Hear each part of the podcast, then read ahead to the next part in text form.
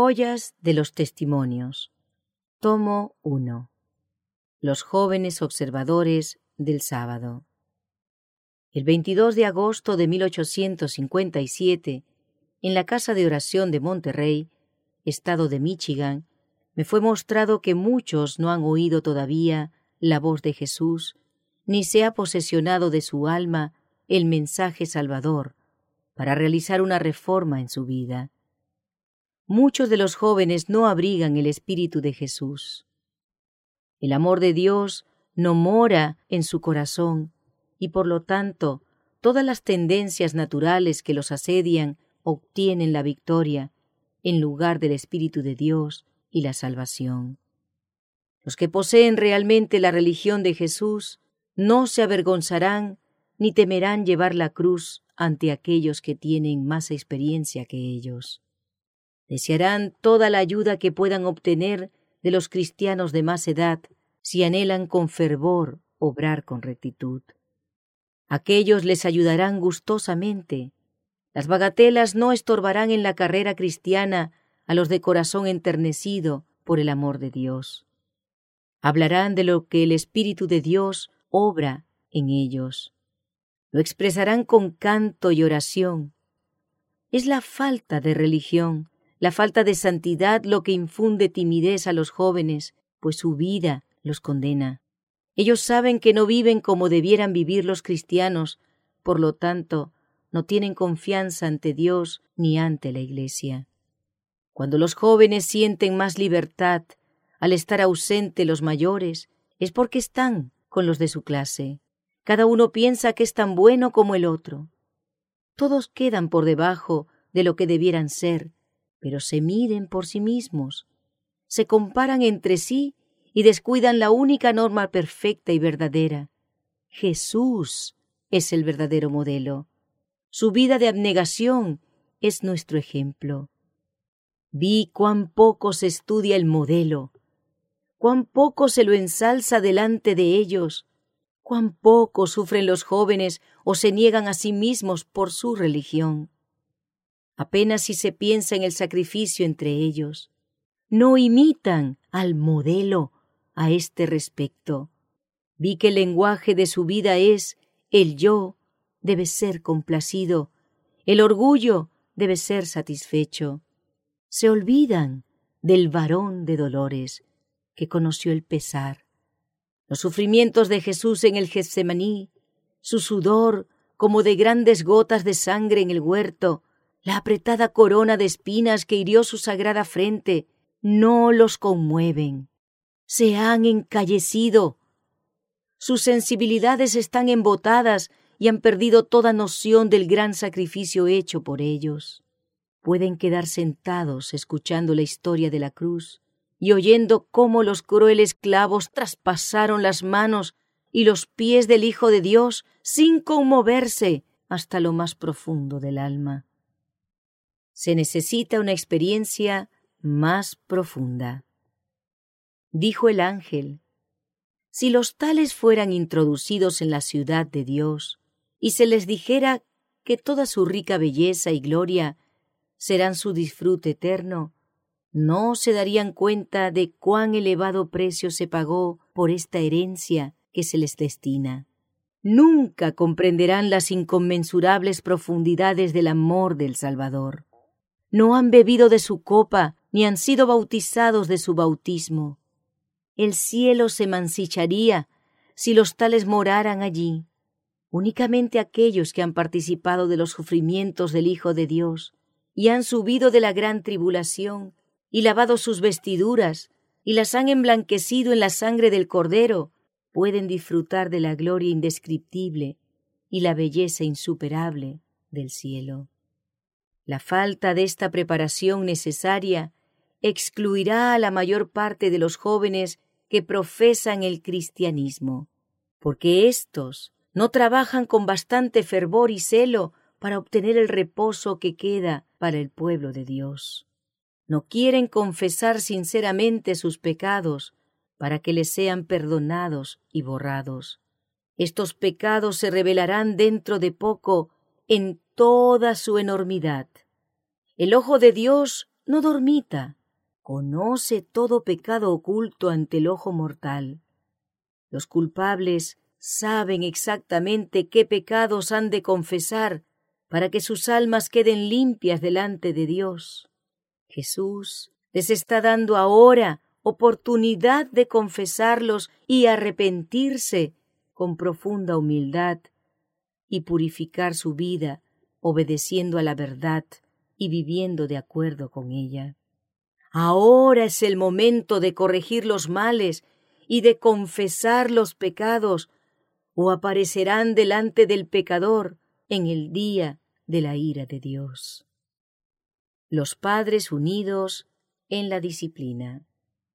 Los padres confían generalmente demasiado en sus hijos, y sucede con frecuencia que cuando los padres confían en ellos, estos hijos están sumidos en iniquidad oculta.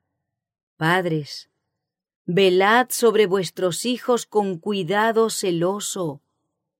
Exhortadlos, reprendedlos, aconsejadlos, cuando os levantáis y cuando os sentáis, cuando salís y cuando entráis, mandamiento tras mandamiento, línea sobre línea, un poquito allí, otro poquito allá. Subyugad a vuestros hijos cuando son jóvenes. Muchos padres descuidan esto lamentablemente. No asumen una actitud tan firme y decidida como debieran asumirla con respecto a sus hijos. Les permiten ser como el mundo, amar la ostentación de la vestimenta y asociarse con los de influencia venenosa, porque odian la verdad. Al obrar así, estimulan en sus hijos una disposición mundanal. Vi que debe ser siempre un principio fijo para los padres cristianos mantenerse unidos en el gobierno de sus hijos. Algunos padres fallan al respecto. Les falta unión. El defecto se advierte a veces en el padre, pero con más frecuencia en la madre. La madre cariñosa mima a sus hijos. El trabajo del padre le obliga a menudo a ausentarse de la casa y de la sociedad de sus hijos. La influencia de la madre se hace sentir. Su ejemplo contribuye mucho a formar el carácter de los hijos. Algunas madres cariñosas les permiten a sus hijos costumbres que no debieran ser toleradas por un momento. A veces se le ocultan al padre las faltas de los hijos. La madre concede ciertas prendas de vestir o algunas otras complacencias con el entendimiento de que el padre no sabrá nada de ello, porque él reprendería tales cosas. Con esto se les enseña eficazmente a los niños una lección de engaño. Luego, si el padre descubre estas faltas, se presentan excusas, pero se dicen medias verdades. La madre no es franca. No considera debidamente que el padre tiene el mismo interés que ella en los hijos y que no debiera dejarle ignorar los males o debilidades que se les debiera corregir mientras son jóvenes. Se ocultan las cosas, los hijos conocen la falta de unión que hay entre los padres y ello tiene su efecto. Los hijos empiezan desde muy jóvenes a engañar y a encubrir tanto a su padre como a su madre las cosas y presentarlas con matices muy diferentes de los verdaderos. La exageración se vuelve un hábito y se llega a contar mentiras abiertas con pocos remordimientos de conciencia. Estos males se iniciaron cuando la madre ocultó las cosas al padre, que tiene igual interés que ella en el desarrollo del carácter de sus hijos. El padre debiera haber sido consultado libremente, debiera habérsele revelado todo, pero la conducta opuesta, seguida para ocultar los hierros de los hijos, estimula en ellos una disposición a engañar y falta de veracidad y sinceridad. La única esperanza de estos hijos, sea que profesen la religión o no, consiste en que sean cabalmente convertidos. Todo su carácter debe cambiar. Madre irreflexiva, piensa usted, mientras enseña a sus hijos, en que toda la experiencia religiosa de éstos queda afectada por lo que se les enseña cuando jóvenes? Subyúguelos cuando jóvenes. Enséñeles a someterse a usted y tanto más fácilmente aprenderán a obedecer a los requerimientos de Dios. Estimule en ellos una disposición veraz y sincera. No les dé nunca ocasión de dudar de su sinceridad y estricta veracidad. Vi que los jóvenes profesan creer en el poder salvador de Dios, pero no gozan de él. Carecen de religión, carecen de la salvación. ¿Y cuántas palabras sin provecho pronuncian? Se lleva un registro fiel de ellas, pues los mortales serán juzgados de acuerdo con los actos cometidos por el cuerpo. Jóvenes amigos, vuestras acciones y vuestras palabras ociosas quedan escritas en el libro. Vuestra conversación no ha versado sobre cosas eternas, sino sobre este, aquel o el otro asunto común y mundano al que no debieran dedicarse los cristianos. Todo queda escrito en el libro. Se necesita una verdadera conversión. Vi que a menos que se manifieste en los jóvenes un cambio completo y una conversión cabal, pueden desesperar de alcanzar el cielo. Por lo que me ha sido mostrado, no están verdaderamente convertidos ni siquiera la mitad de los jóvenes que profesan la religión y la verdad. Si hubiesen sido convertidos, darían frutos para la gloria de Dios. Muchos se apoyan en una esperanza supuesta, sin verdadero fundamento.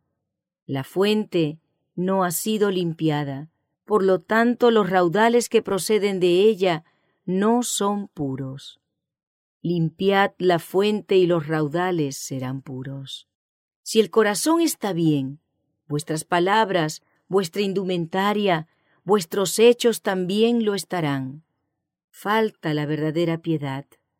No quisiera deshonrar a mi maestro admitiendo siquiera que es cristiano una persona negligente, trivial y que no ora. No. El cristiano obtiene la victoria sobre los pecados que lo asedian y sobre sus pasiones. Hay un remedio para el alma enferma de pecado. Ese remedio está en Jesús precioso Salvador. Su gracia basta para los más débiles y los más fuertes deben recibir también su gracia o perecer.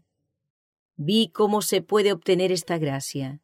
Id a vuestra cámara y allí, a solas, suplicad a Dios. Crea en mí, oh Dios, un corazón limpio y renueva un espíritu recto dentro de mí. Tened fervor y sinceridad. La oración ferviente es muy eficaz. Como Jacob, luchad en oración, agonizad. En el huerto, Jesús sudó grandes gotas de sangre, pero habéis de hacer un esfuerzo. No abandonéis vuestra cámara hasta que os sintáis fuertes en Dios. Luego velad, y mientras veléis y oréis, podréis dominar los pecados que os asedian y la gracia de Dios podrá manifestarse en vosotros, y lo hará. No permita Dios que yo deje de amonestaros. Jóvenes amigos, buscar al Señor de todo corazón, acudid a Él con celo, y cuando sintáis sinceramente que sin la ayuda de Dios habríais de perecer, cuando le anheléis a Él como el siervo anhela las corrientes de agua, entonces el Señor os fortalecerá prestamente. Entonces vuestra paz sobrepujará todo entendimiento. Si esperáis la salvación, debéis orar. Tomad tiempo para ello. No os apresuréis, ni seáis negligentes en vuestras oraciones Rogad a Dios que obre en vosotros una reforma cabal, para que los frutos de su Espíritu moren en vosotros y permanezcáis como luminarias en el mundo. No seáis un estorbo ni una maldición para la causa de Dios. Podéis ser una ayuda, una bendición. ¿Os dice Satanás que no podéis disfrutar de la salvación plena y gratuitamente? No lo creáis. Vi que es privilegio de todo cristiano gozar de las profundas emociones del Espíritu de Dios. Una paz dulce y celestial invadirá la mente y os deleitaréis en meditar en Dios y en el cielo. Os regocijarán las gloriosas promesas de su palabra. Pero sabed primero que habéis iniciado la carrera cristiana. Sabed que habéis dado los primeros pasos en el camino de la vida eterna. No os engañéis. Sé que muchos de vosotros no sabéis lo que es la religión. Habéis sentido cierta excitación, cierta emoción, pero nunca habéis reconocido la enormidad del pecado. Nunca habéis sentido que estabais perdidos, ni os habéis apartado de vuestros malos caminos con amargo pesar. Nunca habéis muerto al mundo. Amáis todavía sus placeres, os deleita conversar de asuntos mundanales, pero cuando se introduce la verdad de Dios, no tenéis nada que decir. ¿Por qué calláis así? ¿Por qué habláis tanto de cosas mundanales y guardáis silencio sobre el tema que más os concierne, un tema que debiera embargar toda vuestra alma? la verdad de Dios no mora en vosotros.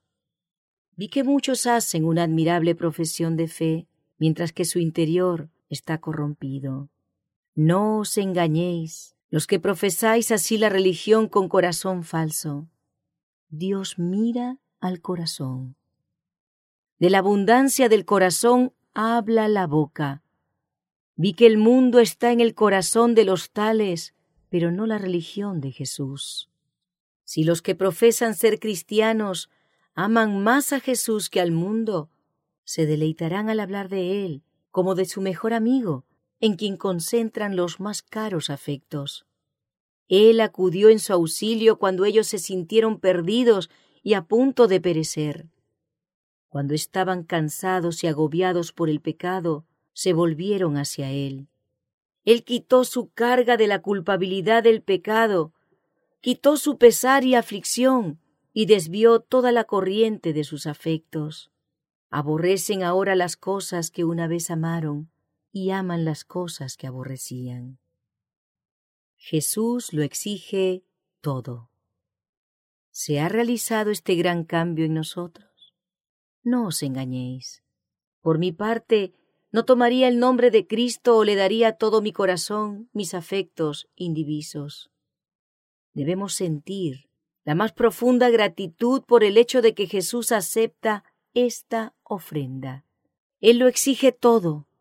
Cuando somos inducidos a ceder a sus requerimientos y a renunciar a todo, sólo entonces, y no antes, nos circuye con sus brazos de misericordia.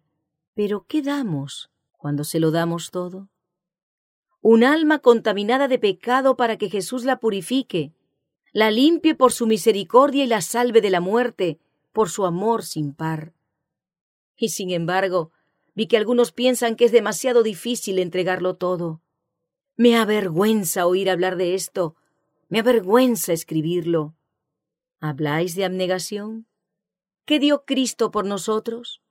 Cuando os parece duro que Cristo lo requiera todo, id al Calvario y llorad por haber pensado así. Contemplad las manos y los pies de nuestro libertador, desgarrados por los crueles clavos, a fin de que fuésemos lavados del pecado con su propia sangre. Los que sienten el amor constrictivo de Dios no preguntan cuán poco pueden dar a fin de obtener la recompensa celestial. No preguntan cuál es la norma más baja, sino que buscan una perfecta conformidad con la voluntad de su Redentor. Con ferviente deseo lo entregan todo y manifiestan un celo proporcional al valor del objeto que buscan. ¿Cuál es ese objeto? La inmortalidad, la vida eterna. Amigos jóvenes, muchos de vosotros estáis lamentablemente engañados. ¿Os habéis satisfecho con algo que es menos que la religión pura e inmaculada? Quiero despertaros. Los ángeles de Dios procuran despertaros. Ojalá que las verdades importantes de la palabra de Dios os hagan apreciar el peligro que os acecha y os induzcan a realizar un examen cabal de vosotros mismos. Vuestros corazones son todavía carnales. No están sujetos a la ley de Dios ni pueden estarlo. Estos corazones carnales deben ser cambiados, y veréis entonces tanta belleza en la santidad que la anhelaréis, como el siervo anhela las corrientes de las aguas. Amaréis a Dios y su ley, y el yugo de Cristo os resultará fácil y ligera su carga. Aunque sufráis pruebas, si las soportáis, ellas no harán más que embellecer el camino. La herencia inmortal es para el cristiano que se niegue a sí mismo. Sirvamos a Dios por principio. Vi que el cristiano no debe dar demasiado valor a los sentimientos de felicidad ni depender demasiado de ellos. Estos sentimientos no son siempre verdaderos guías. Cada cristiano debe procurar servir a Dios por principio y no ser regido por los sentimientos. Al hacer esto, se ejercerá la fe y ella aumentará. Me fue mostrado que si el cristiano vive en forma humilde y abnegada, tendrá como resultado paz y gozo en el Señor. Pero la mayor felicidad que se experimentará provendrá de beneficiar a otros, hacer felices a los demás. Tal felicidad será duradera. Muchos de los jóvenes no tienen principios fijos para servir a Dios, no ejercen la fe, se hunden bajo cada nube, no tienen poder de resistencia ni crecen en la gracia. Parecería que guardaran los mandamientos de Dios. Elevan de vez en cuando una oración formal y se llaman cristianos. Sus padres ansían mucho verlos aceptar cualquier cosa que parezca ventajosa, pero no trabajan con ellos ni les enseñan que la mente carnal debe morir. Los animan a adelantarse y desempeñar un papel, pero no los inducen a escudriñar diligentemente su corazón a examinarse y a calcular el costo de lo que significa ser cristiano. El resultado es que los jóvenes profesan ser cristianos sin probar suficientemente sus motivos. Dice el testigo fiel, Ojalá fueses frío o caliente, mas porque eres tibio, y no frío ni caliente te vomitaré de mi boca. Satanás acepta que seáis cristianos de nombre, porque así resultáis más convenientes para sus fines. Si tenéis una forma de piedad y no la verdadera, puede usaros como señuelo para atraer a otros al mismo estado de engaño propio. Algunas pobres almas os mirarán a vosotros en vez de recurrir a la norma de la Biblia, y no se elevarán más alto, serán tan buenas como vosotros, y se quedarán satisfechas. A los jóvenes se los insta a menudo a cumplir con su deber, a hablar u orar en las reuniones. Se les insta a que mueran al orgullo. Se les insta a cada paso. Una religión tal no vale nada.